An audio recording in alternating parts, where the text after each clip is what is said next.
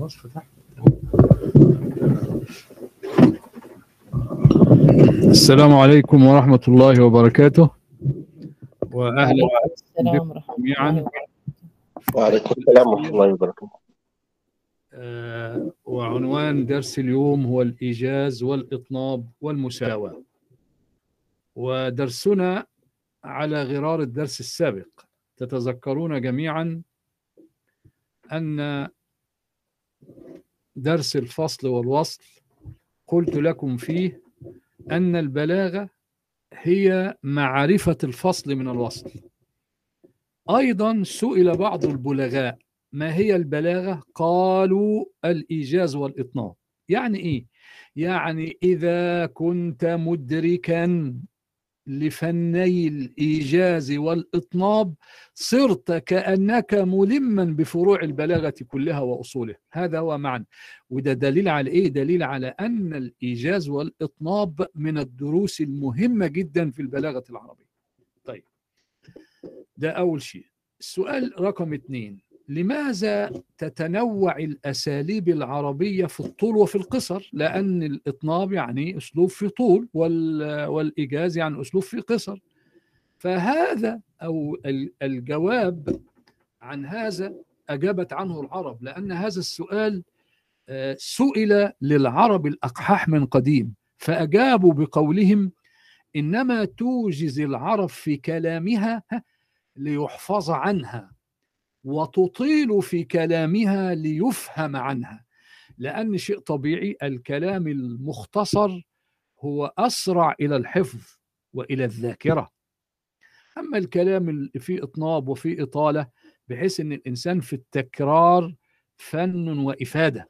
يبقى إذا إحنا بنبين لكم آه، لماذا بتتنوع الأساليب العربية طولا وقصرا ولكن حتى يكون الأسلوب الموجز بلاغيا والأسلوب المطنب بلاغيا لابد أن يطابق مقتضى الحال. أنتوا بقى حضراتكم تقولوا لي يعني إيه مطابق لمقتضى الحال؟ أي مطابق لمقتضى حال المخاطب. واحد يقول اديني توضيح أكتر يا دكتور سرحان أقول له حاضر. ال ال ال الاستاذ محمد ماهر موجود معانا اهوت وأنا هسأله سؤال. يا أستاذ محمد لو هناك إنسان عزيز عليك دخل المستشفى ودخل في غرفة العناية المركزة. ده حال وموقف معين. هل هذا الحال يقتضي منك إذا دخلت لكي تطمئن عليه أن تتحدث معه حديث موجز ولا حديث مطول؟ أنتظر الإجابة.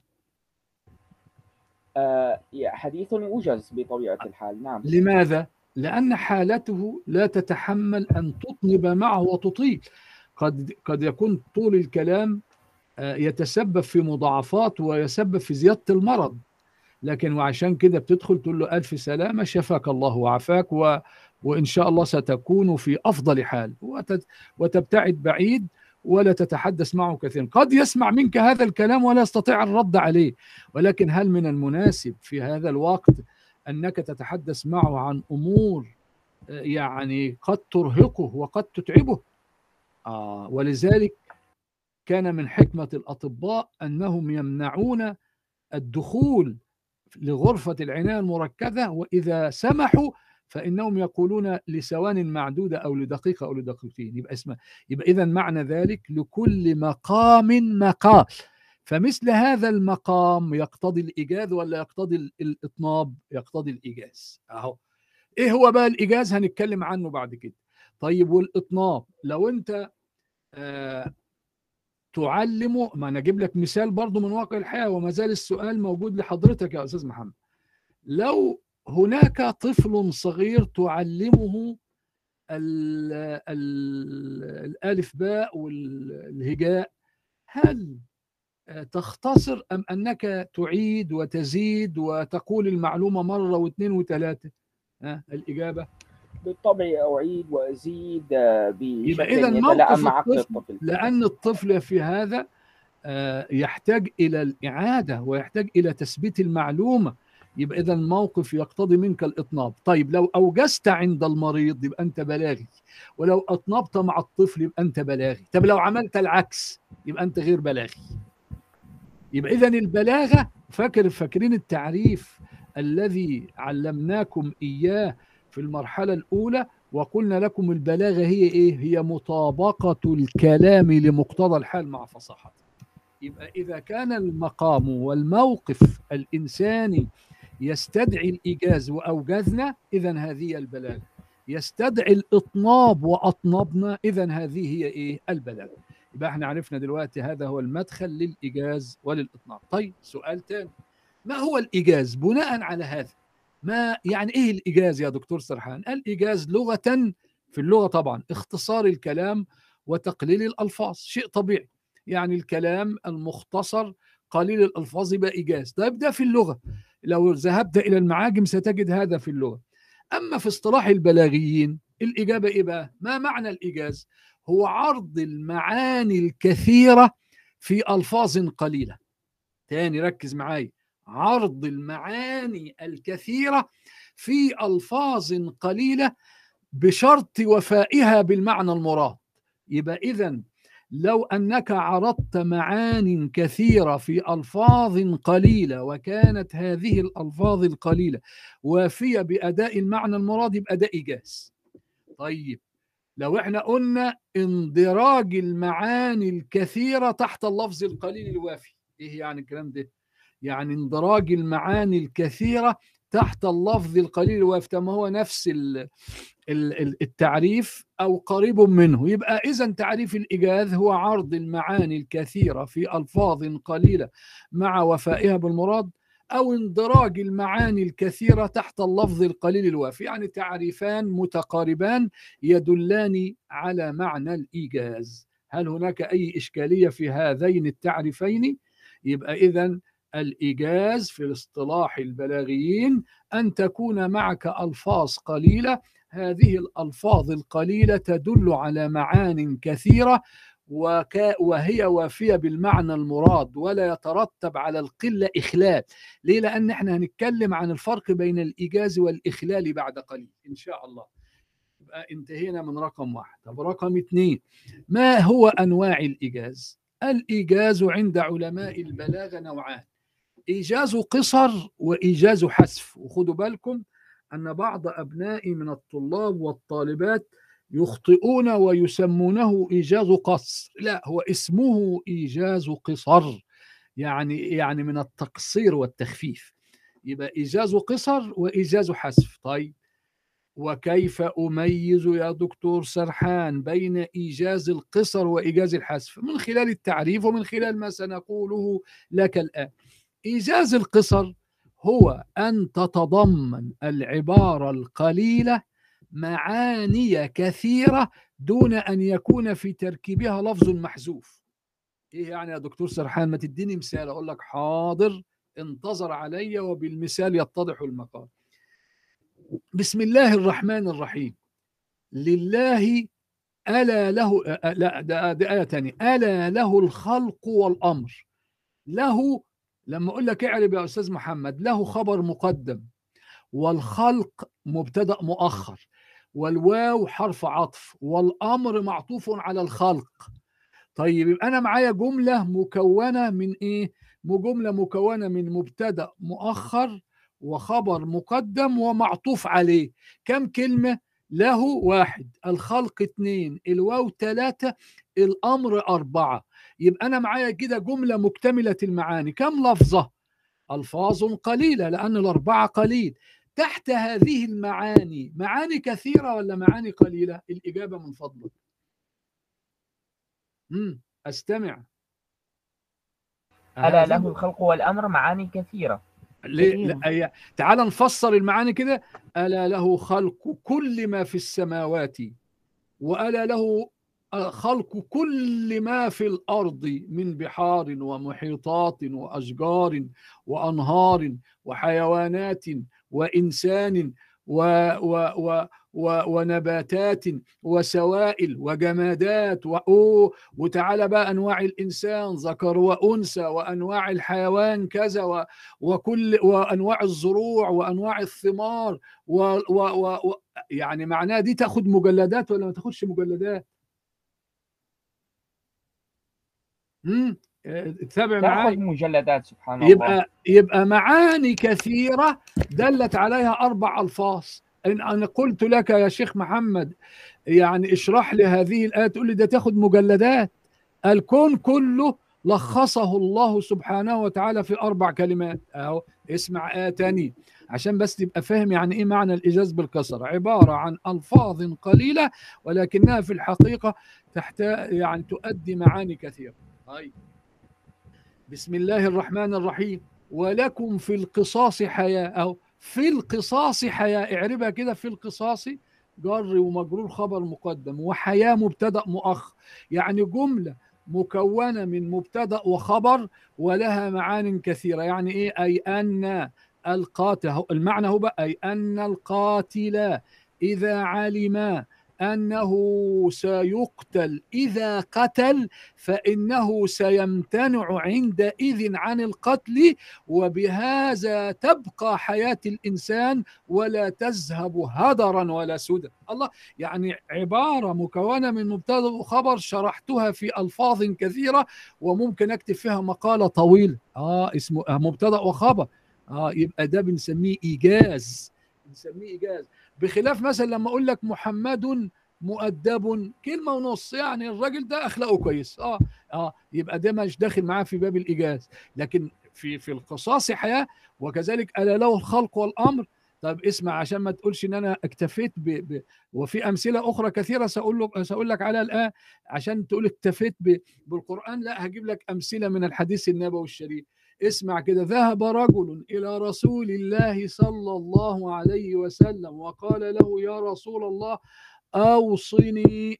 على فكرة الحديث ده تكرر مرتين. فقال له قل قل عد معاه الألفاظ قل آمنت واحد بالله اثنين.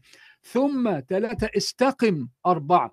يبقى لخص له الإسلام كله اللي هو إيه الإسلام بقى؟ اللي هو عق- عقيدة وعبادات ومعاملات.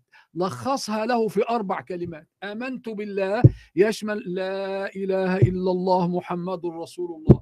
ثم استقم يشمل الصلاة والزكاة والصوم والحج ويشمل سائر أنواع ال ال ال ال ال كل العبادات وكل المعاملات لأن الاستقامة تكون في العبادات وفي المعاملات. الله يبقى لخص رسولنا الكريم صلى الله عليه وسلم الإسلام في أربع كلمات. ما رأيكم دام فضلكم؟ يبقى ده اسمه إيجاز بالقصر أن العبارة ألفاظ قليلة دلت على معان كثيرة ذهب رجل إلى رسول الله وسأله وقال له أوصني في حديث آخر. فتفرس رسولنا الكريم في وجهه فوجد أنه شديد العصبية وأن الغضب الذي يكثر منه قد يؤدي به إلى التهلكة. فقال له لا تغضب.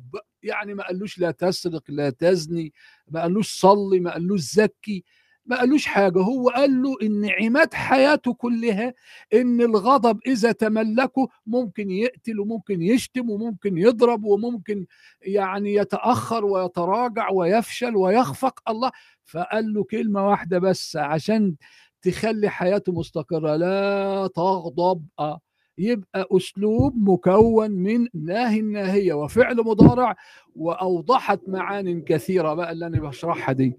ويشرح بقى الغضب معناه إيه وسر وتأثيره على الإنسان إيه وإذا امتنع الإنسان عنه هيكون تأثيره إيه وكيف نقاوم الغضب وكيف نتخلص منه. في كل العبارة دي تشتمل على هذه الأشياء كلها. يبقى اذا باختصار بقى ما هو الإيجاز بالقصر يا شباب؟ هو أن تتضمن العبارة القليلة معاني كثيرة دون أن يكون في تركيبها لفظ محذوف يعني ما يبقاش فيها ألفاظ محذوف. ولذلك بقى قلنا أمثلة كثيرة باسم ولكم في القصاص حياة. واولئك لهم الأمن ألا له الخلق والأمر. ومن ذلك قوله تعالى خذ العفو وأمر بالعرف وأعرض عن الجاهلين. ومن ذلك قول رسولنا الكريم المعدة بيت الداء. ثلاث كلمات والحمية رأس الدواء. الله ومنه أيضا الضعيف أمير الركب.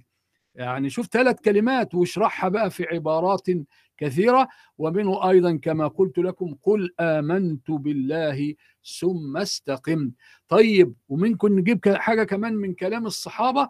من كلام الإمام علي بن أبي طالب رضي الله عنه قال ثمرة التفريط الندامة ثلاث كلمات فهي جملة قصيرة ذات معان كثيرة. ومنه أيضا في الحكم يد الله مع الجماعة. ومنه في أشعار العرب قول امرئ القيس على هيكل بيصف الحصان بتاعه على هيكل يعطيك قبل سؤاله أفانين جري غير كز ولوان طبعا أنتوا عارفين امرؤ القيس شاعر جاهلي. شو يقول لك؟ أفانين جري يعني أي أن هذا الحصان له نشاط ملحوظ وله قدرة على الحركة والإقبال والإدبار. هو يجري سريعا جدا وأحيانا يبطئ وأحيانا يمشي بمت... بسرعة متوسطة. فهو يأتي بأفانين من الجري والعدو لما له من خبرة ولما أنه مدرب ولما ولما ولما ولما كلمتين اتنين أفادوا معاني كثيرة. هل فهمتم يا سادة يا كرام معنى الإيجاز بالقصر؟ أنتظر منكم الإجابة. لن ننتقل إلى شيء جديد قل إلا قبل أن تقولوا فهمنا أو لم نفهم. يا أستاذ آه، واضح يا دكتور. أستاذة ميساء فاهمين يا الحمد لله الحمد لله. يبقى انتهينا. يبقى اذا الإيجاز بالقصر ده بقى موجود فين؟ موجود في كلام العرب. موجود في الحديث النبوي موجود أيضا في القرآن الكريم على هذا المنوال الذي شرحناه طيب. الإيجاز بقى بالحذف هناخد رقم اتنين. ما هو الإيجاز بالحذف؟ هو نفس السؤال التعريف السابق ولكن هنقول إيه بقى؟ مع الحذف. شوف هو عرض المعاني الكثيرة في عبارة قليلة بحذف شيء من تركيبها مع عدم الاخلال يعني إيه يا دكتور سرحان؟ يعني إذا حذفت شيئا من العبارة هذا الحذف يشترط فيه ألا يؤدي إلى إخلال في المعنى.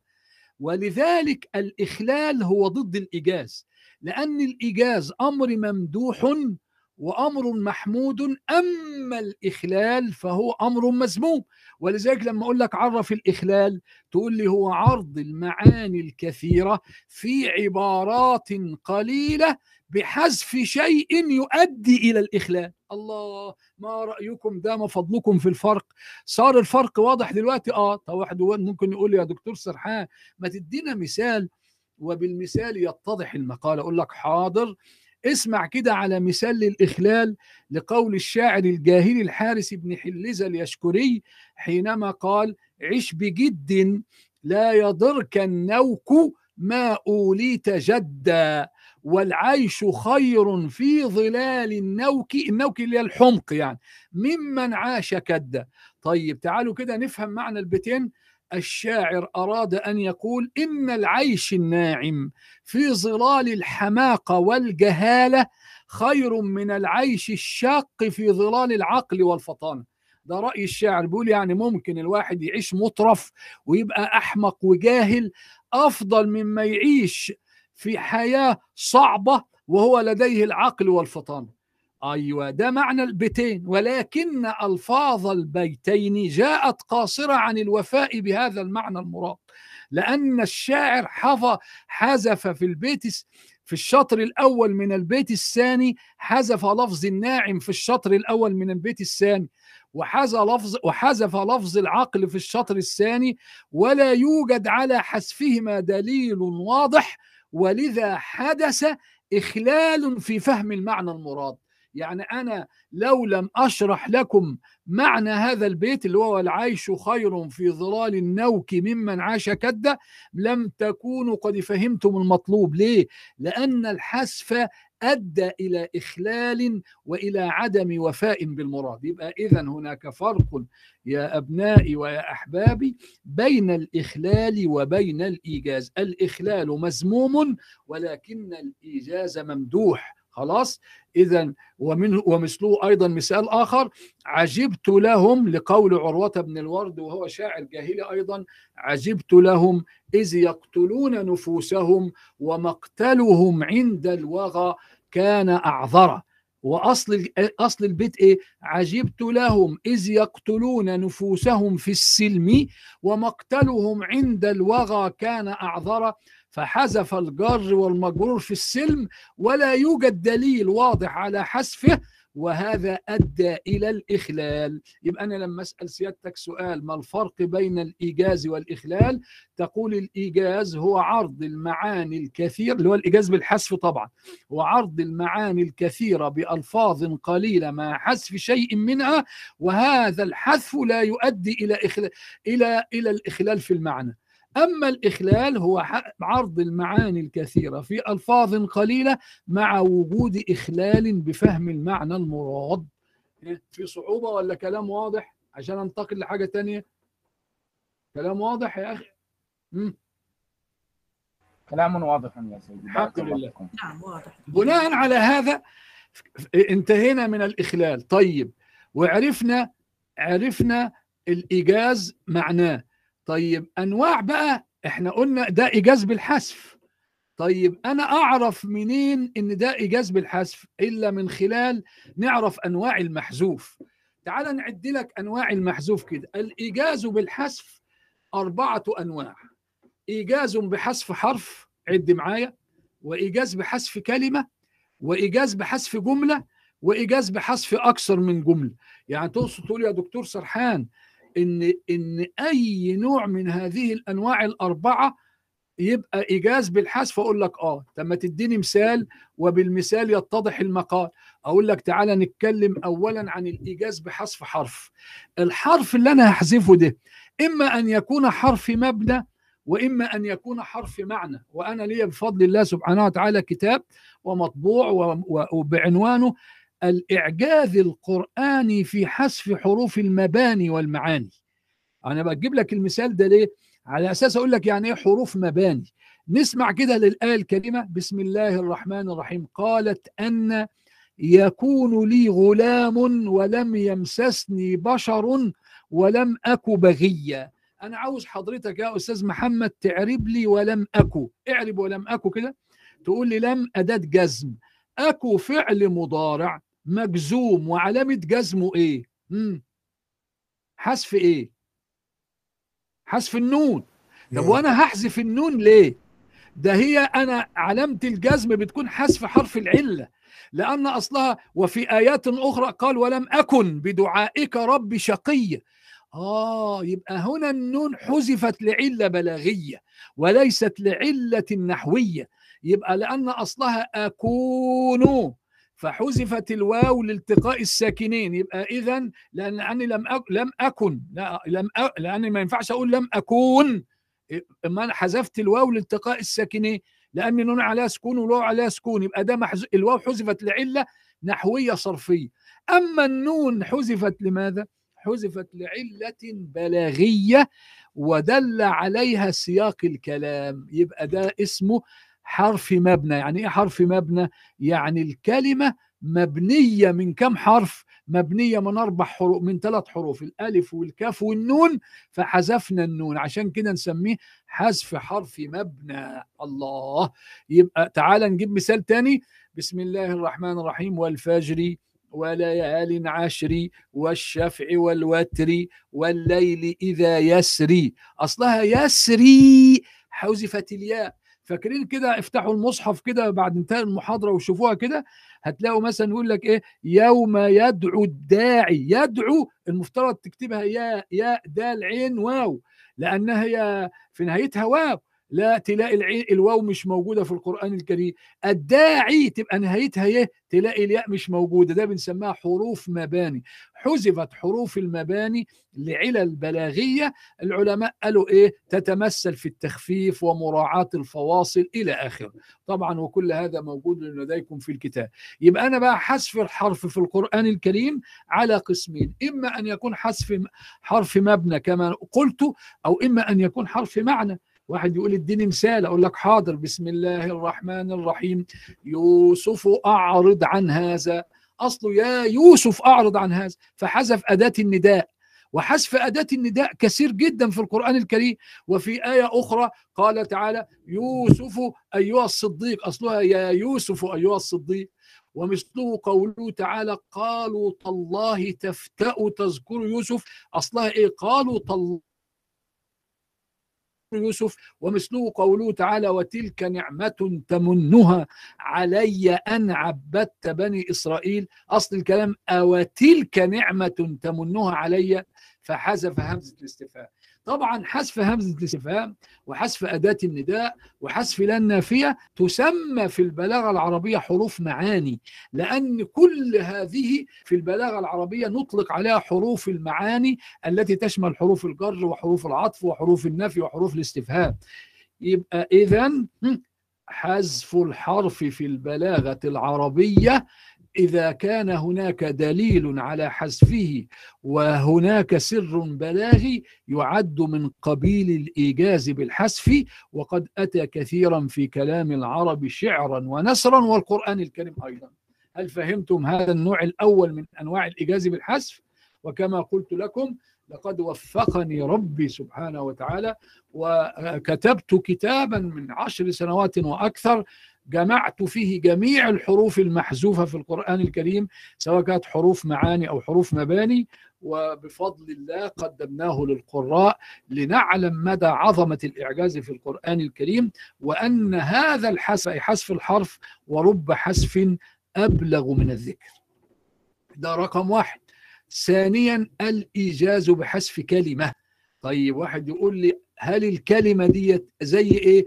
نقول له طبعا أنتوا خدتم في المستوى اللي فات حذف المسند إليه اللي هو المبتدأ ما هو ده الإيجاز بحذف كلمة. ولذلك الإيجاز بحذف كلمة يشمل حذف المبتدأ. مثل قوله تعالى إذ يتلقى المتلقيان عن اليمين وعن الشمال قعيد. أصله إيه؟ عن اليمين قعيد وعن الشمال قعيد. فحذف قعيد الأولى لدلالة قعيد الثاني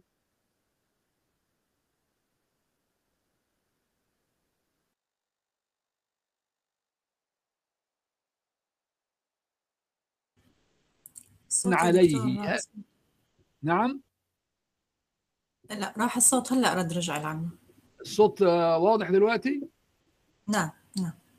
كل حذف يا أبنائي في البلاغة العربية لابد أن يدل عليه دليل. واحد يقول لي اديني الدليل كده يا دكتور سرحان أقول لك أهو. إذ يتلقى المتلقيان عن اليمين وعن الشمال قعيد. قعيد اللي مذكورة بعد كلمة الشمال ما هي مبتدأ. يبقى إذا هناك في وعن اليمين حذف المبتدأ اللي هو المسند إليه. يبقى أصل الكلام إيه؟ إذ يتلقى المتلقيان عن اليمين قعيد وعن الشمال قعيد. فحذف من الأول لدلالة الثاني عليه. ومثله قوله تعالى فأقبلت امرأته في صرة فصكت وجهها وقالت عجوز عقيم. أصلها إيه؟ وقالت أنا عجوز عقيم. فحذف المسند إليه اللي هو المبتدأ. يبقى إذا بقى حذف الكلمة بقى يشمل إيه؟ واحد حذف المبتدأ. وجبنا أمثلة أهو.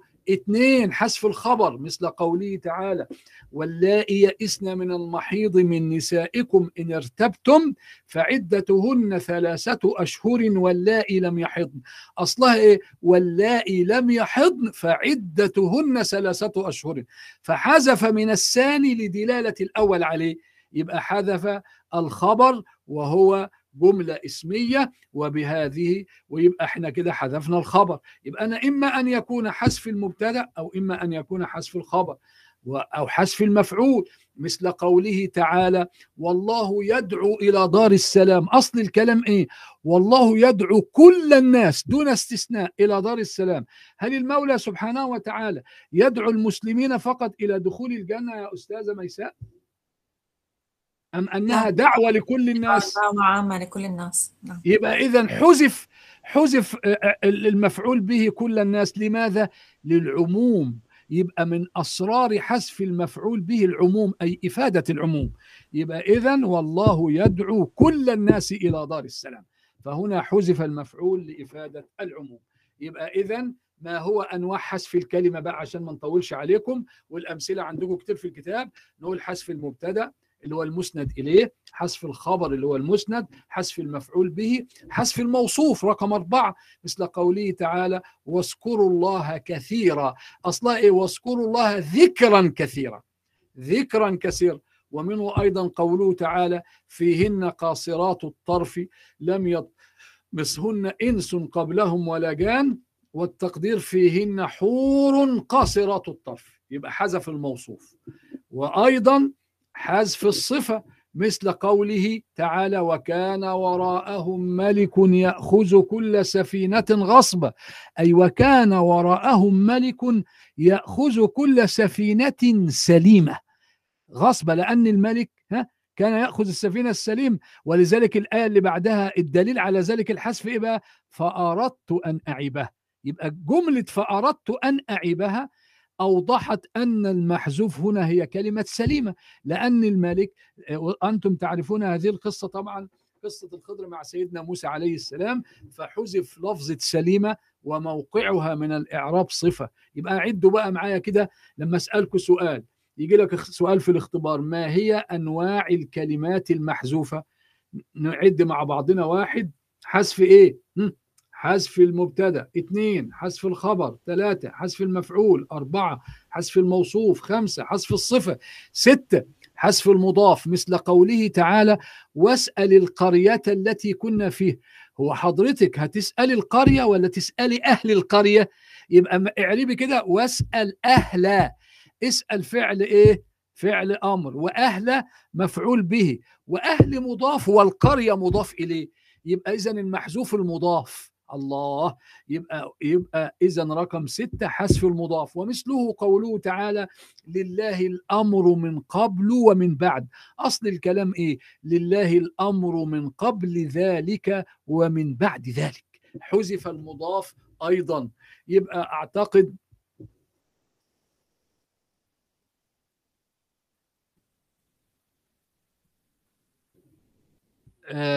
لا أنا كنت عاوز أجيب لكم مثال تاني لحذف المضاف.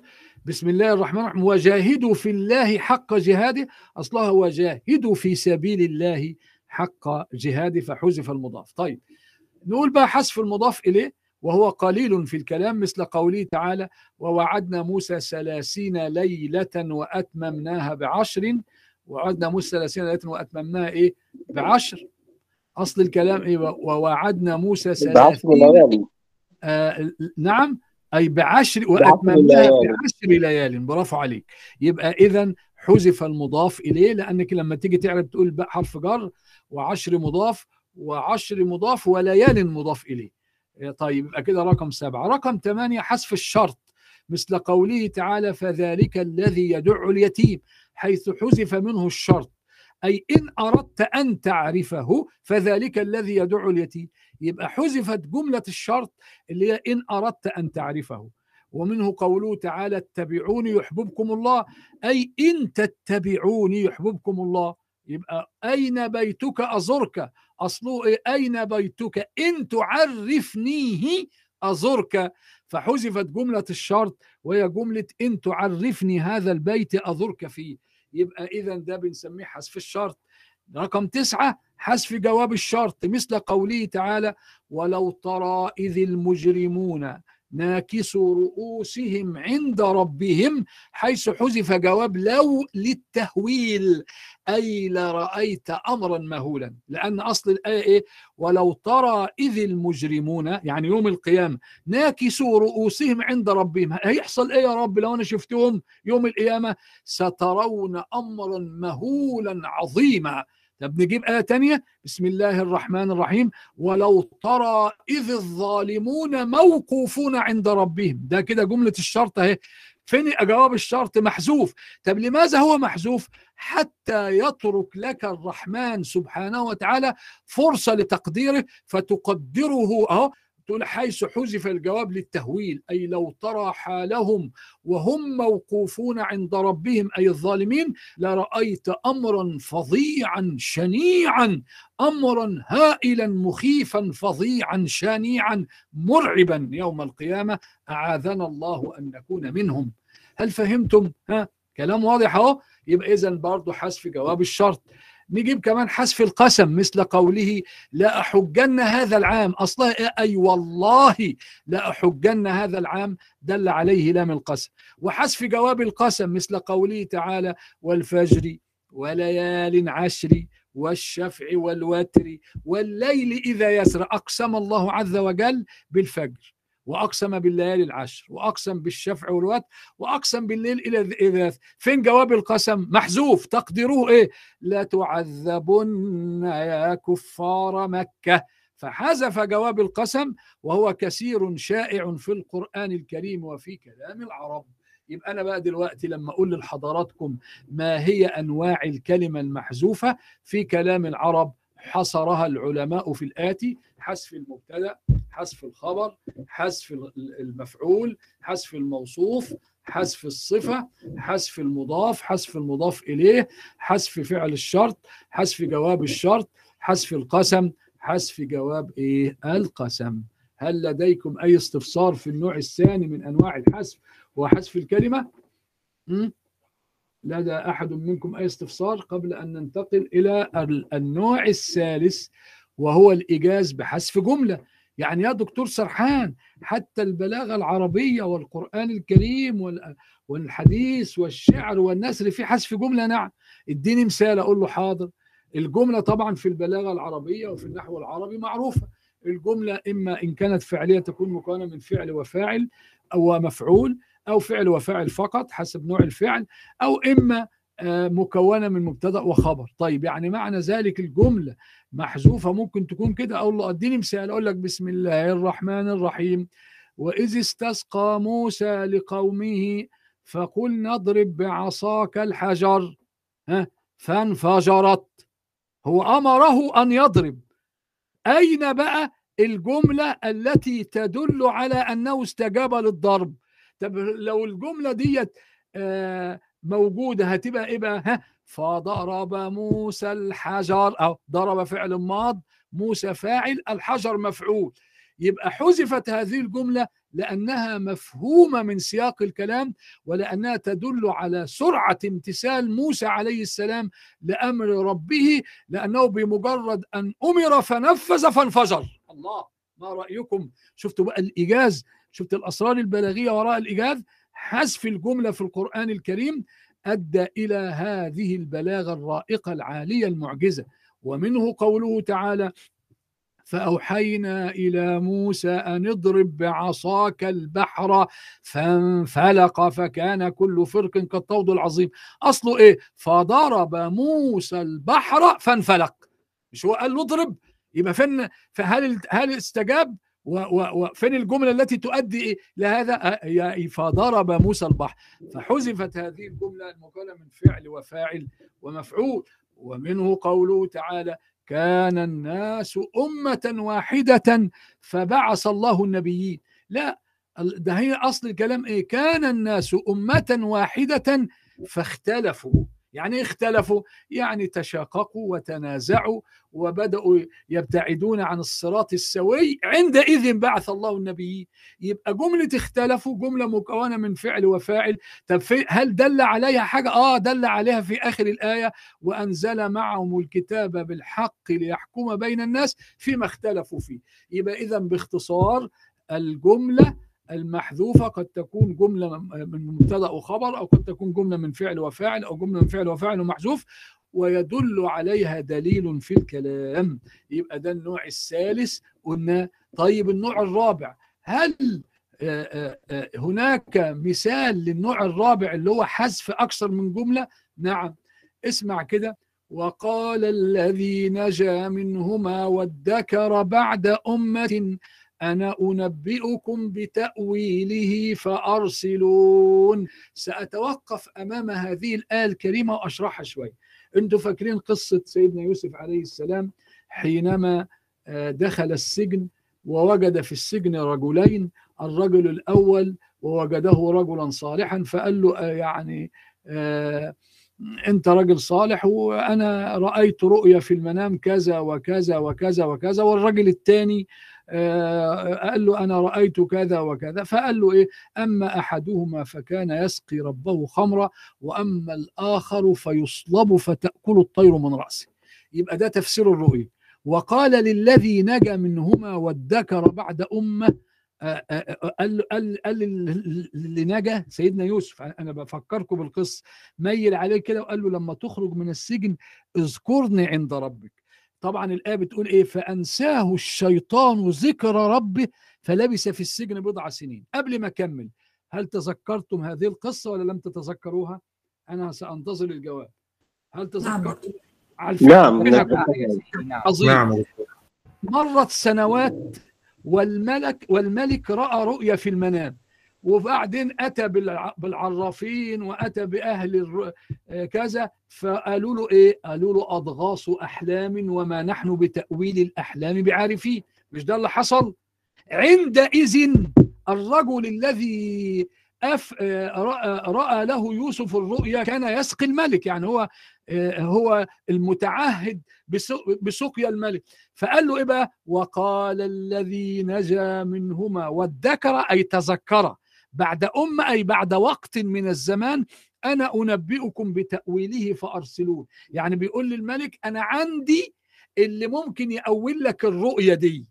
وبعدين الآية اللي بعدها قال إيه بقى؟ يوسف أيها الصديق. الله. إذا هنا جمل محذوفة. تقديره إيه بقى؟ فسأله الملك من؟ فقال له إنه إن إن اسمه إن اسمه يوسف. وكان معي في السجن وأول لي رؤيا. فقال له هل هو بالفعل قادر على تأويل الرؤيا؟ قال له نعم أيها الملك العظيم. قال له اخرج من القصر مسرعا. فخرج مسرعا وامتطى شهوة حصانه ووصل إلى باب السجن وأمر السجان أن يفتح له السجن. قال له ما الدليل على أن معك آه، أمر من الملك قال له معي صك من الملك أن تدخلني على على السجن الذي فيه يوسف. فدخل وطرق عليه باب السجن. قال له ممن أنت؟ قال أنا ساقي الملك. قال ما تريد؟ قال له يوسف أيها الصديق أفتنا في سبع بقرات سمان. أنتوا معايا ولا مش معايا؟ نعم عدة جمل يبقى- ده حذفت حذفت. آه، جمل كثيرة متعددة. طب السؤال بقى لماذا حذفها المولى سبحانه وتعالى؟ اعتمادا على عقول السامعين والمخاطبين وأن لهم عقول سديدة ستفهم هذه الجمل دون الحاجة إلى ذكرها. ولذلك شوف أنا طولت فيها ممكن أقولهم باختصار. فخرج من باب القصر مسرعا وامتطى صهوة جواده هذا الجملة رقم اثنين ودخل السجن و و و ودخل على يوسف وقال له يوسف أيها الصديق. يعني لكن لو فصلنا فيها أكتر يبقى جمل كثيرة ومتعددة مثلما قلت. يبقى باختصار كده ال- ال- ال- ال- الحذف في البلاغة العربية إما أن يكون حذف حرف أو حذف كلمة أو حذف إيه؟ جملة أو حذف أكثر من جملة هل لديكم أي استفسار؟ مم. طيب رقم اثنين عندنا حاجة اسمها أدلة الحذف يعني يا دكتور سرحان هل لدينا أدلة تشير إلى أن هنا حذف في الكلام سواء كان حذف حرف أو حذف جملة أو حذف كلمة أو حذف أكثر من جملة أقول له نعم العلماء تحدثوا عن أدلة الحذف وقالوا للحذف أدلة كثيرة. تعالوا نعدها كده مع بعضنا. أن يدل العقل على أن في الكلام حذفا. ويدل العرف على تعيين المحذوف يعني تحديده. واحد يقول لي ده كلام جميل ولكنه كلام نظري. ما تديني كلام عملي بمثال عملي يا دكتور سرحان. أقول له حاضر. مثل قوله تعالى حرمت عليكم الميتة والدم ولحم الخنزير وما أهل لغير الله به. فقد دل العقل على أن المحذوف كلمة أكل لأن أصل الكلام إيه؟ حرمت عليكم أكل الميتة. الله هو أنا هسأل حضرتك سؤال يا أستاذة يا أستاذة ميساء هو المحذوف قصد المحرم على الإنسان الميتة بعينها يعني جسدها ولا المحرم أكلها؟ أكلة. أكلها. محرم أكل الميتة نعم. يبقى العقل هو الذي دل على المحذوف. أمال نعم. العرف أي العرف بيننا هو الذي عين المحذوف. آه يبقى نعم. حرمت عليكم أكل الميتة.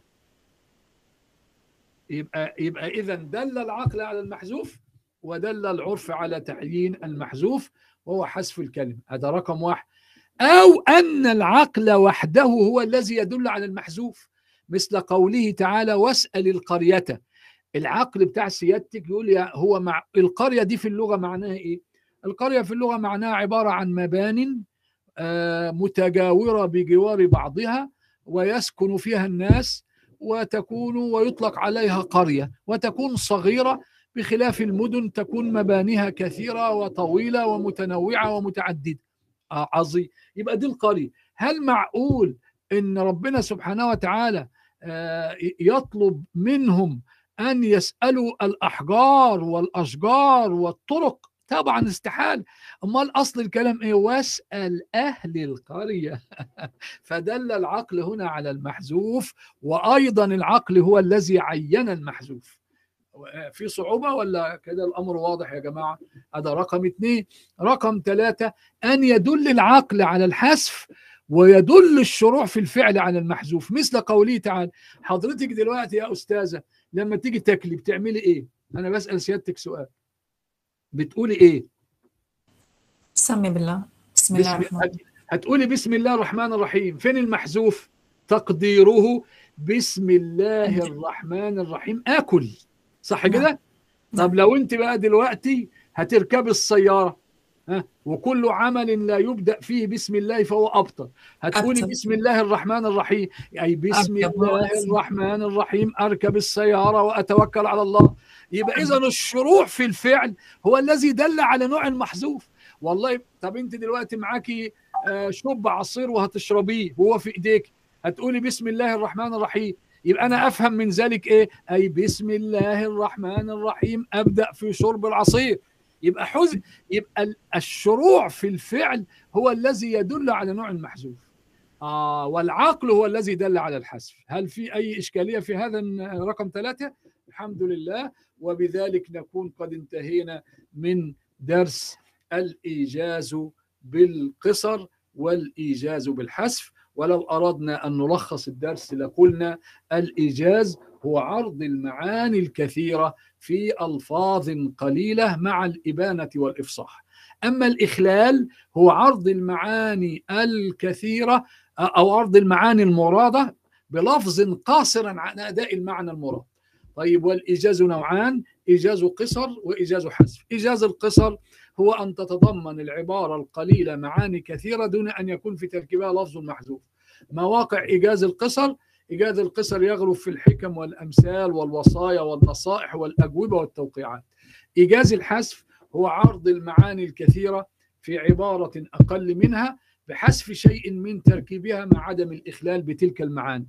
والحذف تحته أمران أو محوران أنواع المحذوف وأدلة الحذف. أنواع المحذوف إما حذف حرف سواء مبنى أو معنى أو حذف كلمة وعددناها مبتدأ خبر مفعول صفة موصوف إلى آخره أو حذف جملة اسمية أو فعلية أو حذف أكثر من جملة. أدلة الحذف كثيرة أن يدل العقل على أن في الكلام حذف ويدل العرف على تعيين المحذوف أن يدل العقل وحده على الحذف أن يدل الشروع في الفعل على المحذوف ويدل العقل على تعيين المحذوف. ما رأيكم دام فضلكم في هذا الدرس المهم الذي شرحناه بالتفصيل؟ هل لديكم أي استفسار عنه قبل أن ننتقل إلى الدرس الثاني وهو الإطناب؟ م. الدرس الثاني الإطناب. هل لديكم أي استفسار؟ السكوت علامة الرضا. طيب الدرس الثاني الإطناب.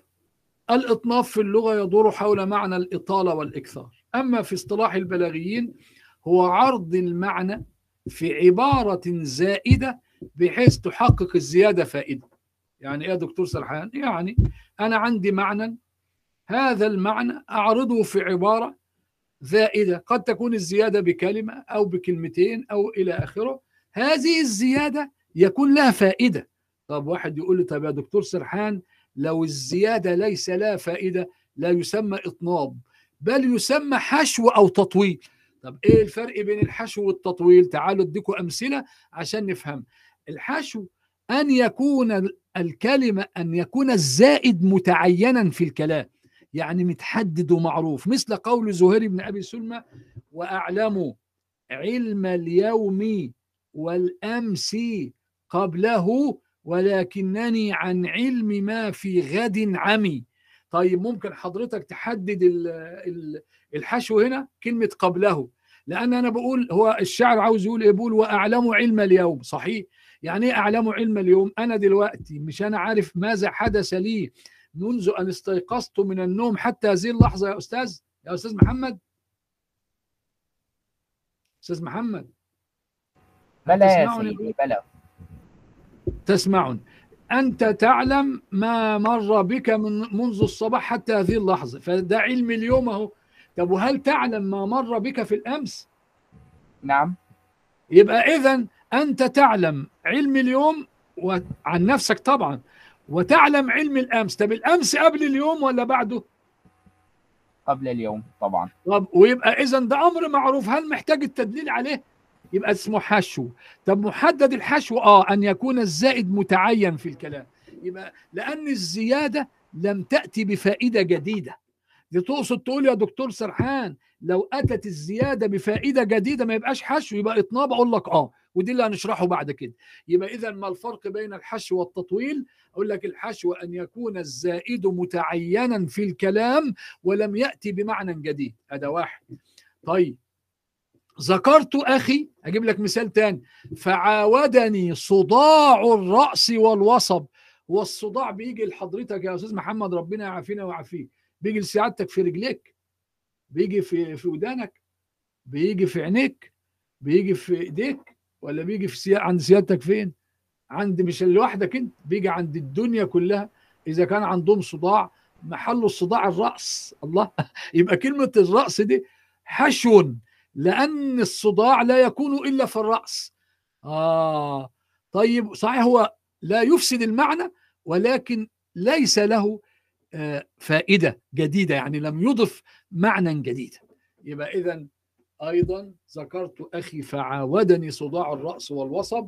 هذا من الحشو لأن كلمة الرأس كلمة محددة ومع- ومعينة ولكنها لم تأتي بفائدة جديدة. طيب رقم اثنين التطويل. التطويل زيه زي الحشو. هو أن ي... بس الفرق بقى الزائد غير معين. يعني أنا ما استطيعش أحدد الزائد زي قول عدي بن زيد وهو من شعراء العصر الجاهلي وقال وقددت الأديمة لراهشيه وألفى قولها كذبا ومينا. هل تعرفي معنى البيت ده يا أستاذة ميساء؟ يا أستاذة ميساء؟ لا والله ما ما فهمت الكلمات. حاضر حاضر حاضر يا ست ميساء وقددت الأديمة لراهشيه وألفى قولها كذبا ومينا. حاضر فهم سيادتك المعنى دلوقتي. حضرتك كانت هناك ملكة في الجاهلية اسمها الزباء وكانت تحكم مملكة اسمها مملكة تضمر. واختلفت مع ملك أو أمير في مملكة بجوارها. فهذا الملك هددها بأنه سينتقم منها وسيكتسح بلدتها بجيش لا قبل لها به. فعملت إيه الملكة ده يا ست ميساء؟ فقالت طيب ما أنا أستخدم المكر والحيلة والخداع ونتخلص منه.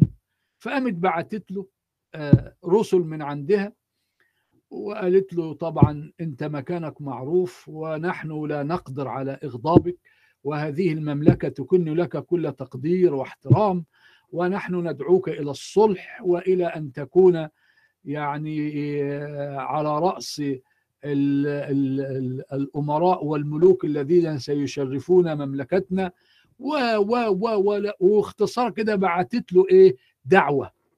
إن هو يروح يزورها. عظيم. الراجل آه لم يعني آه يخطر على باله الشر. وقال خلاص ما دام اتمدت بالخير نروح نستجيب للدعوة بتاعتها. أول ما وصل القصر لقى في احتفال به ولكن يشوف الملوك والأمراء التانيين غير موجودين. قال خير جايز بتحتفل بيا لوحدي. قامت قعدته في المجلس. وقالت للأعوان بتاعتها وقددت الأديم لراهشيه. القديم اللي هو إيه بقى؟ يعني جهزت السكينة عشان تقطع عروق إيديه. حضرتك لو مسكت ايديكي كده وتبص في ايديكي وتفرديها وت- وتضم صوابع ايديكي وزي ما يجي الراجل يدي حقنة لحضرتك في العضل مش بت- بتقولي فين الوريد؟ آه أهو أهو ده اسمه الراهشين اللي هي العروق التي تكون في مدخل الكف مع اليد. هي دي. بيقول إيه بقى؟ بتقول ال- إن الزباق ده جابت واحد منهم وربط كف إيده وجاب العروق اللي هي نفرة ون- و- وموجودة دي وقامت جايبة السكينة وقامت قطعت العرقين وفضلت ماسكة إيده هي وأعوانها لغاية ما دمه تصفى وسقط مغشيا على الأرض مقتولا. عدي بن زيد بقى الشاعر ده لما علم بهذه القصة بدأ يتكلم عنها في قصيدة طويلة. البيت ده بقى من هذه القصيدة فبيحكي إن الملكة خدعت عمرو بن مالك أو عمرو بن هند على حد ما أنا فاكر وقال بقى وقددت الأديم لراهشيه وألفى قولها يعني ووجد قولها يعني كذبا ومينا اللي هو إيه بقى؟ تعالى عندنا وهنكرمك وإنت هتكون في محل إكرام ومحل آه يعني عند وقوع الم... ال... عند زب... عند ذبحه أو قطع شريانه وجد قولها له قبل ذلك من قبيل الكذب والتضليل. كلمة كذب ومين بمعنى واحد. طيب أيهما الزائد؟ مش عارفين. هل الزائد كذب ولا الزائد مين؟ لا نعرف ولكن واحدة منهم زيادة. إيه هي نوع الزيادة؟ لا نعرف. أهو اسمه ده تطويل لأن الزائد غير معين وغير محدد. ما رأيكم؟ ده ما فضلكم. هل فهمت يا أستاذة ميساء معنى هذا البيت؟ نعم. فائدة جميلة. جزاكم الله آه خيرا. وألفى قولها إيه؟ كذبا ومينا؟ ما هو ما يبقى الكذب والمين بمعنى واحد ولكن اللفظ الزائد منهما غير محدد وغير معين ومثله قول الشاعر ألا حبذا هند وأرض بها هند وهند أتى من دونها النأي والبعد. ففي قوله والبعد تطويل لأن النأي والبعد بمعنى واحد ولا فائدة في الجمع بينهما ولم يتعين أحدهما للزيادة. يبقى إذا أنا ممكن أسأل سيادتك سؤال أقول لك ما هو الإطناب تقول هو التعبير عن المعنى بعبارة أزيد منه مع وجود فائدة. أما الحشو هو التعبير عن المعنى بعبارة زائدة ولكن بدون فائدة مع تعيين الم... مع تعيين الزائد. طب والتطويل هو التعبير عن المعنى بعبارة زائدة ولا آه، غير مفيدة ولكنها غير معينة. هل فهمتوا الفرق بين هذه المصطلحات الثلاثة؟ يلا يا جماعة عشان خاطر اللي جاي آه، مهم جدا ونفهمه بعد أن نقول إن كنا فهمنا ما سبق أم لم نفهم هل فهمت يا أستاذ ميساء أستاذ محمد؟ نعم. نعم فهمنا يا سيدي. الحمد لله. ال- كده إحنا انتهينا من الإطناب والتطويل. الحشو نفس ما قلنا في الإيجاز ما قلنا أنواع الإيجاز وقلنا أربعة كذلك عاوزين نشوف أنواع الإطناب. ما هو الإطناب؟ ما أنواعه؟ الإطناب له أنواع كثيرة. وصور كثيرة. تعالوا نتكلم عن اشهرها كده. أول نوع من أنواع الإطناب التكرير. ويشترط في التكرير أن يفيد غرضا وإلا كان تطويلا معيبا. آه يعني تقصد تقول يا دكتور سرحان التكرير لابد له غرض من الأغراض. آه فإذا أفاد التكرار في الكلام غرض من الأغراض يبقى ده إطناب وهو ممدوح وليس بمذموم طب الكلام ده ورد في القرآن الكريم نعم. ما تيجي ندي مثال وبالمثال يتضح المقال. اسمع كده بسم الله الرحمن الرحيم. كل ألهاكم التكاثر حتى زرتم المقابر كلا سوف تعلمون؟ ثم كلا سوف تعلمون.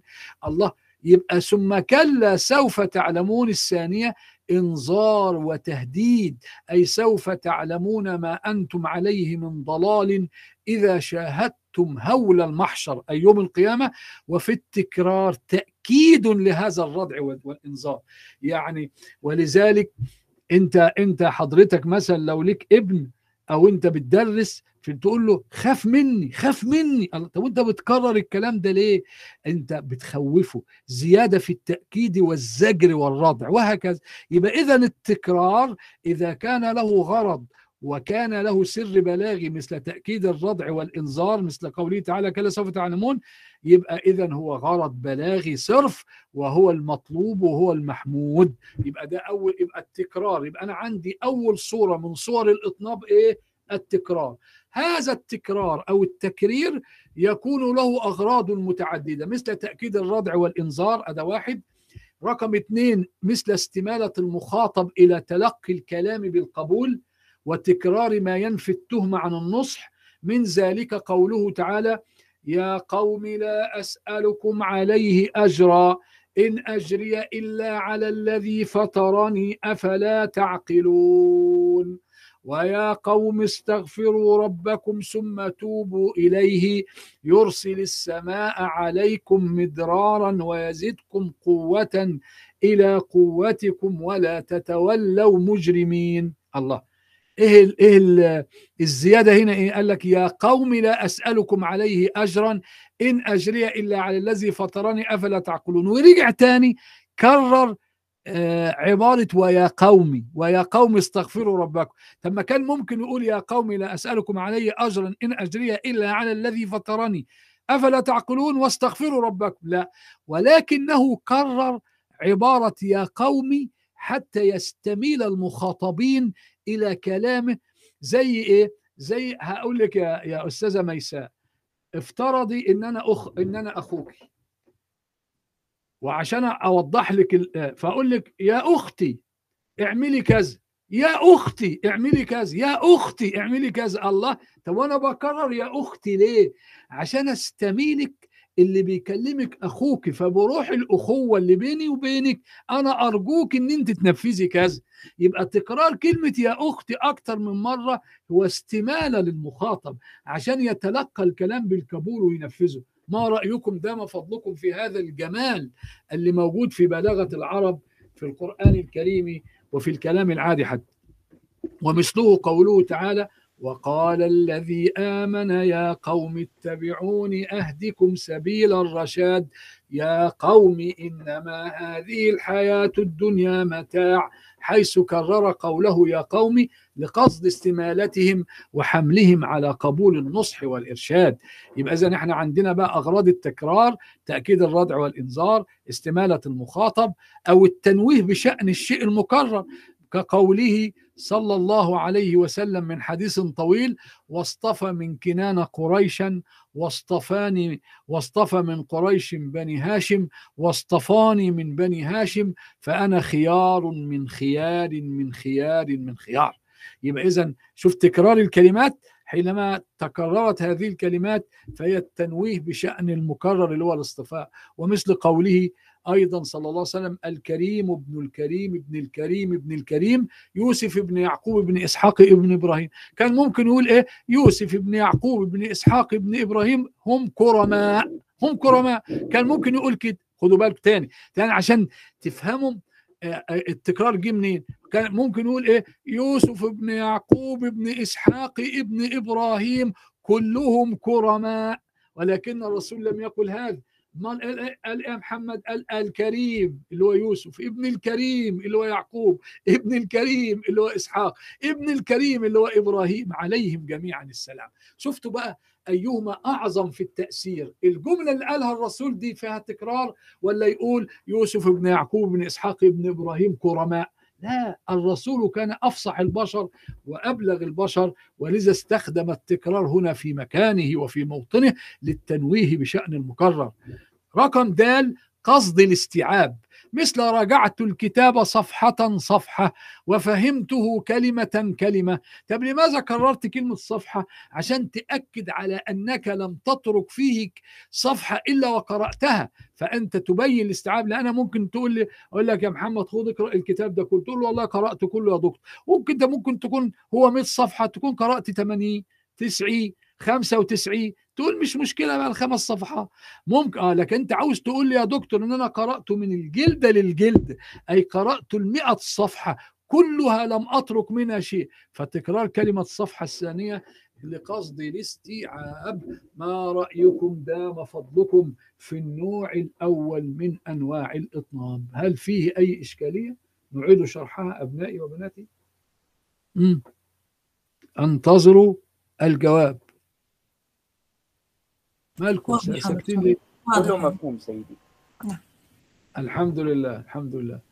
أنا اللي بيتابع معايا محمد وميساء أمال مين التاني اللي بيتابع معايا؟ مين موجود معانا؟ مع حضرتك يا دكتور. ما شاء الله جميل. معاك يا دكتور يعطيك العافية.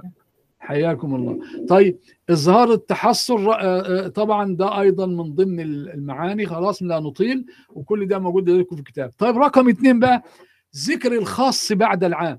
تعالوا نجيب مثال كده. بسم الله الرحمن الرحيم. حافظوا على الصلوات والصلاة الوسطى وقوموا لله قانطين طيب قانتين. حافظوا على الصلوات. المقصود بالصلوات إيه؟ اللي هو الفجر والظهر والعصر والمغرب والعشاء. هو في أكتر من كده يا أستاذة ميساء؟ خمسة في اليوم. الصلوات الخمس نعم. يبقى كلمة الصلوات اللي موجودة دي تشمل الجميع ولا لا تشمل الجميع؟ تشمل الجميع نعم. أمال ربنا سبحانه وتعالى قال بعدها قال والصلاة الوسطى. اختلف العلماء في نوعها منهم اللي بيقولوا الظهر منهم اللي بيقولوا العصر. بصرف النظر عن هي إيه؟ المهم إن واحدة منهم الله طب ما هي الصلاة الوسطى؟ لو افترضنا إن هي العصر ما هي مذكورة في طيات الصلوات كلها يبقى ده اسمه ذكر الخاص بعد العام. طب هل له فائدة؟ آه فائدته التنبيه على فضل الخاص حتى كأنه لفضله ورفعته جزء آخر مغاير لما قبله. يبقى ده بنسميه في البلاغة العربية ذكر الخاص بعد العام. عظيم. نجيب مثال تاني مثل قوله تعالى وإذ أخذنا من النبيين ميثاقهم ومنك ومن نوح وإبراهيم وموسى وعيسى ابن مريم وأخذنا منهم ميثاقا غليظا. فقد ذكر الخاص في قوله ومنك ومن نوح إلى آخره بعد أن دخلوا في العام في قوله من النبيين مش مش وإذا أخذنا من النبيين هو النبيين يشمل كل الأنبياء. ثم أفرد منهم وخص منهم إيه؟ منك. اللي هو أي, أي رسول الله ونوح وإبراهيم وموسى وعيسى ابن مريم. يبقى ده بنسميه ذكر الخاص بعد العام تنويها بهم وزيادة العناية والاهتمام بشأنهم. وهكذا هذا هو النوع الثاني أو الضرب الثاني من ضروب الإطناب. الضرب الثالث نعد مع بعضنا كده زي ما عدينا في أنواع الإيجاز بالحذف نعد في أنواع الإطناب. الضرب الثالث ذكر العام بعد الخاص يعني العكس. مثل قوله تعالى نعد مع بعضنا. رب اغفر لي. هو دعا لمين دلوقتي؟ رد عليها يا أستاذة ميساء. ده ده ده دعوة سيدنا نوح. سيدنا دعا لنفسه. أو رب. اغفر لي. اثنين ولوالدي. دعا لمين؟ لأبوه للوالدين نعم. رقم ثلاثة ولمن دخل بيتي مؤمنا. كل المؤمنين الذين دخلوا كل. المؤمنين قال إيه بقى وللمؤمنين والمؤمنات. ولا تزل الظالمين إلا تبار. فقوله للمؤمنين والمؤمنات عم سبقه الخاص في قوله اغفر لي ولوالدي ولمن دخل بيتي مؤمنا وللمؤمنين ولمن دخل بيتي مؤمنين. اذا ده بيسموه ذكر العام بعد الخاص طب فائدته إيه؟ شمول بقية الأفراد والاهتمام بالخاص لذكره ثانيا في العنوان العنوان العام بعد ذكره اولا في العنوان الخاص. ومن ذلك أيضا قوله تعالى وإن تظاهر عليه فإن الله هو مولاه وجبريل وصالح المؤمنين والملائكة بعد ذلك ظهير حيث ذكر العام بعد الخاص. فقد خص جبريل عليه السلام أولا بالذكر تشريفا له. ثم ذكره ثانيا اللي هو جبريل ضمن العموم اعتناء بشأن الرسل اللي هم جميعا آه، آه، آه، اللي هم الملائكة جميعا يعني. يبقى إذا كأنه ذكر جبريل مرتين مرة لوحده ومرة من ضمن العام ضمن الملائكة. الله ما رأيكم دام فضلكم يا أبناء الأعزاء في ذكر العام بعد الخاص؟ هو أيضا من أنواع الإطناب المذكورة في كتب البلاغة. يبقى إحنا ذكرنا كم نوع دلوقتي عشان نركز مع بعض. قلنا التكري- التكرير وقلنا أغراضه المختلفة وقلنا ذكر العام بعد الخاص وذكر الخاص بعد العام. ثلاثة. بعد كده أربعة. الإيضاح بعد الإبهام. يعني إيه الإيضاح بعد الإبهام؟ ما أنا لازم أفهم الأول. طيب أنا هجيب لكم قبل ما أجيب لكم الأمثلة اللي موجودة في القرآن الكريم أنا هجيب لك مثال من عندي. يا الأستاذ محمد ماهر وعاوزين نجيب له مثال. يا أستاذ محمد إحنا دلوقتي هنقول إيه؟ هنقول آه حدث أمس في منطقة كذا زلزال. دي جملة عادية. حدث أمس في منطقة كذا زلزال. أو حدث زلزال أمس في منطقة كذا. جملة عادية. الجملة دي ما شدتش انتباهك. طيب إيه رأيك؟ هجيب لك نفس الجملة دي ولكن أشد بقى انتباهك أهو. أسمعت عن المصيبة؟ أقرأت عن الكارثة؟ ها؟ كده إيه إيه اللي حصل لك يا أستاذ محمد؟ رد علي. شددت انتباهي. شددت انتباهك لأن في إبهام ولا في إيضاح؟ في إبهام. نعم. فأنت الآن أصبحت مستعدا لأن تستمع لهذه المصيبة. فقلت لك لقد حدث زلزال أمس. الله. يبقى الجملة الثانية ده إيه؟ أوضحت الإبهام الموجود في الجملة الأولى.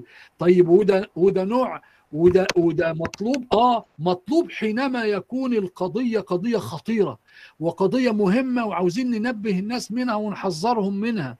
فإحنا نبهم الأمر الأول وبعدين نوضحه حتى تبدأ النفوس وتشرئب والأسماع آه، تبدأ في في في إن هي تصغي وتستمع جيدا في فيثبت المعنى في النفس ويتأكد.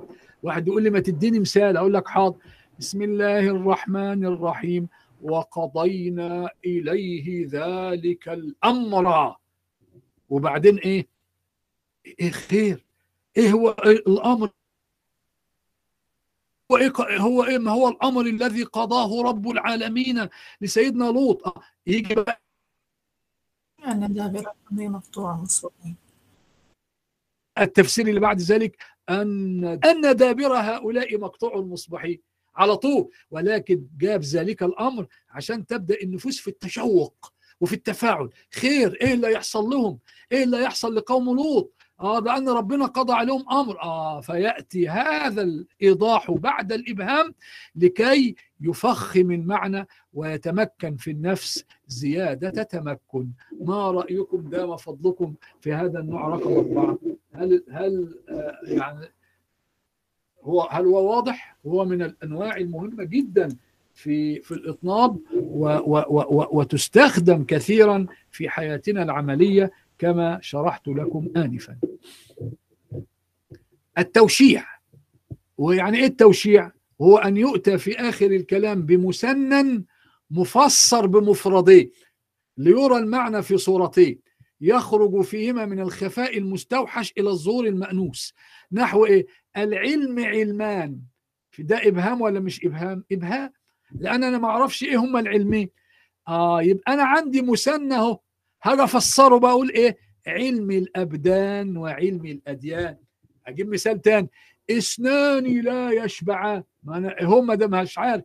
طالب علم وطالب مال إثنان إذا صلحا صلح الناس وإذا فسد فسد الناس. الأمراء والعلماء. يهرم ابن آدم ويشب منه اثنان. إيه هم؟ الحرص على المال والحرص على العمر. عرفنا بقى التوشيع؟ عبارة إن يجي م... إن أنا عندي مثنى في الكلام ثم يفسر هذا المثنى بعده بمفردين.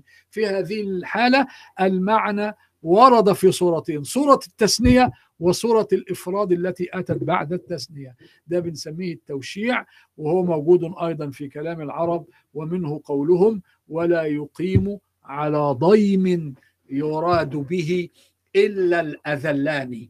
بس الأذلان يعني جمع ذليل ذليل وذليل م... م... م... آه، ذليل وذليل مثناهما الأذلان. طيب إيه هم بقى؟ مش ما يبقى هي كده مبهم. يأتي الجواب عير الحي والوتد. آه، إلى اخره يبقى ده رقم خمسة التوشيع. رقم ستة الاعتراض. وهو أن يؤتى في أثناء الكلام أو بين كلامين متصلين في المعنى بجملة معترضة أو أكثر لا محل لها من الإعراب لأغراض بلاغية منها الدعاء كقولك إني مريض. أجيب بقى بين المبتدأ والخبر أو بين اسم إن وخبرها بجملة إيه؟ حفظك الله. آه. إني حفظك الله مريض. يبقى ده دعاء. وكما في قول عوف بن محلم الشيباني يشكو ضعفه إن الثمانين وبلغتها قد أحوجت سمعي إلى ترجمان والشاهد في قوله وبلغتها فهو اعتراض أتى به أثناء الكلام لقصد الدعاء للمخاطب بطول العمر آه. طب التنبيه على فضل العلم كقول الشاعر واعلم فعلم المرء ينفعه أن سوف يأتي كل ما قدر. واعلم أن سوف يأتي كل ما قدر. يبقى في هذه الحالة إيه؟ في هذه الحالة فعلم المرء ينفعه ديت؟ ركزوا معايا. ده جملة معترضة. الغرض منها التنبيه على فضل العلم. يبقى إحنا أيضا عرفنا الاعتراض ومنه التنزيه مثل قوله تعالى ويجعلون لله البنات سبحانه ولهم ما يشتهون جملة سبحانه جملة معترضة الغرض منها تنزيه الله سبحانه وتعالى. يبقى ده رقم ستة. تيجي نعدهم تاني كده آه، عشان قبل أن تنتهي المحاضرة. أول حاجة ال- التكرير تاني حاجة ال- الذكر الخاص بعد العام والذكر العام بعد الخاص والإيضاح بعد الإبهام والتوشيع والإعتراض. ستة. بعد كده عندنا التزييل مثل آه، آه، وهو على نوعين. هو التسجيل يعني إيه الأول؟ هو تعقيب جملة بجملة أخرى مستقلة تشتمل على معناها يعني أنا عندي جملة أعقبها بجملة تانية. الجملة الثانية تكون مستقلة عن الجملة الأولى وتشتمل على معناها طب والغرض من منها إيه ما دام بتشتمل على معناها؟ الغرض التأكيد. يبقى التسجيل أن تأتي بجملة بعد الجملة الأولى الجملة الثانية تشتمل على معنى الجملة الأولى؟ والغرض منها التأكيد والتثبيت. ده اسمه التسجيل العلماء قالوا بقى التسجيل ده على نوعين. آه، ضرب لم يخرج مخرج المثل وضرب خرج مخرج المثل. يعني إيه؟ تعالوا في ضرب الذي جرى مجرى المثل كده عشان تفهموه أكتر. كقوله تعالى وقل جاء الحق وزهق الباطل. ها اللي حافظ يقول الآية اللي بعدها. يلا. وقل جاء الحق وزهق الباطل كان إن زهوقا. الباطل كان زهوقا يبقى جملة إن الباطل كان زهوقا جملة مستقلة عن الجملة السابقة اللي هي جملة وزهق الباطل. طب وتشتمل على معناها تشتمل ولكنها أتت للتأكيد. الله. أو اسمه تزيين هذا النوع من التزيين جرى مجرى المثل. يعني إيه جرى مجرى المثل؟ يعني أنا ممكن وأنا قاعد كده لما أشوف شيء باطل لا خلاص المحاضرة خلصت. لما أشوف شيء باطل أقوم أرجع وأقول إيه؟ يا إن الباطل كان زهوق يعني أنا أضرب بها المثل بجملة مستقلة. هو ده معنى أنها تجري مجرى المثل. أو النوع الثاني أنه لا يخرج مخرج المثل زي قوله تعالى ذلك جزيناهم بما كفروا ادى الجملة الاولى الجملة الثانية وهل نجازي إلا الكفور يبقى الجملة الثانية اشتملت على معنى الجملة الأولى. وهي للتأكيد ولكنها لا تجري مجرى المثل. ده بنسميه في البلاغة العربية إيه؟ التسجيل آخر حاجة بقى ناخدها الاحتراس أو التكميل وهو أن يؤتى بعد كلام يوهم خلاف المقصود بما يدفع ذلك الإيهام. مثل قول طرفة بن العبد فسقى ديارك غير مفسدها صوب الربيع وديمة تهمي. يعني إيه سقى دياره؟ هو يدعو لديار محبوبته. إن ينزل المطر عليها. وأنتم عارفين هم كانوا عايشين في صحراء والصحراء دي عشان يبقى فيها نبات وعشان الأنعام تاكل يبقى المطر هو اللي يبقى فيها الروح والحياة. فهو بيقول إن ديار الحبيبة أدعو لها أن يسقط عليها المطر وينزل عليها الربيع. ده معناه. طيب بس المطر لو نزل على الخيام يا أستاذة ميساء بصورة بصورة كثيرة وغزيرة مش يبقى مفسد ولا غير مفسد؟ مفسد. فدعا فدعا وقال يا رب إذا أسقطت المطر على ديار الحبيبة يكون مطر ليس بشديد حتى لا يتأثروا ولا يفسد هذه الديار. وعشان كده أتى بعبارة غير مفسدها. هذا يسمى احتراس وتكميل وهو أن يؤتى في كلام يوهم خلاف المقصود بما يدفع ذلك حتى لا يظن أنه يدعو عليها وليس يدعو لها. زي وزي قوله تعالى وأدخل يدك في جيبك تخرج بيضاء من غير سوء في تسع آيات فقوله تخرج بيضاء قد توهم أن بياضها ربما كان عن برص فجاءت عبارة من غير سوء تكميلا واحتراسا. وبهذا نكون قد انتهينا من صور الإطناب جميعها وشرحناها شرحا وافيا كافيا شافيا. بحول الله سبحانه وتعالى. ولو كان لدى حضراتكم أي استفسار أنا معكم وشكر الله لكم وبارك فيكم. والسلام عليكم ورحمة الله وبركاته. وأرجو أن أكون قد أفدتكم في هذه المحاضرات ودعواتكم لنا إن كنتم قد استفدتم منا. بارك الله وجزاكم عنا كل خير. الحمد لله والشكر لله. شكرا لكم. وعليكم السلام ورحمة الله وبركاته. عليكم السلام. خلاص يا سيدي. حياك الله وبياك. وجعل الجنة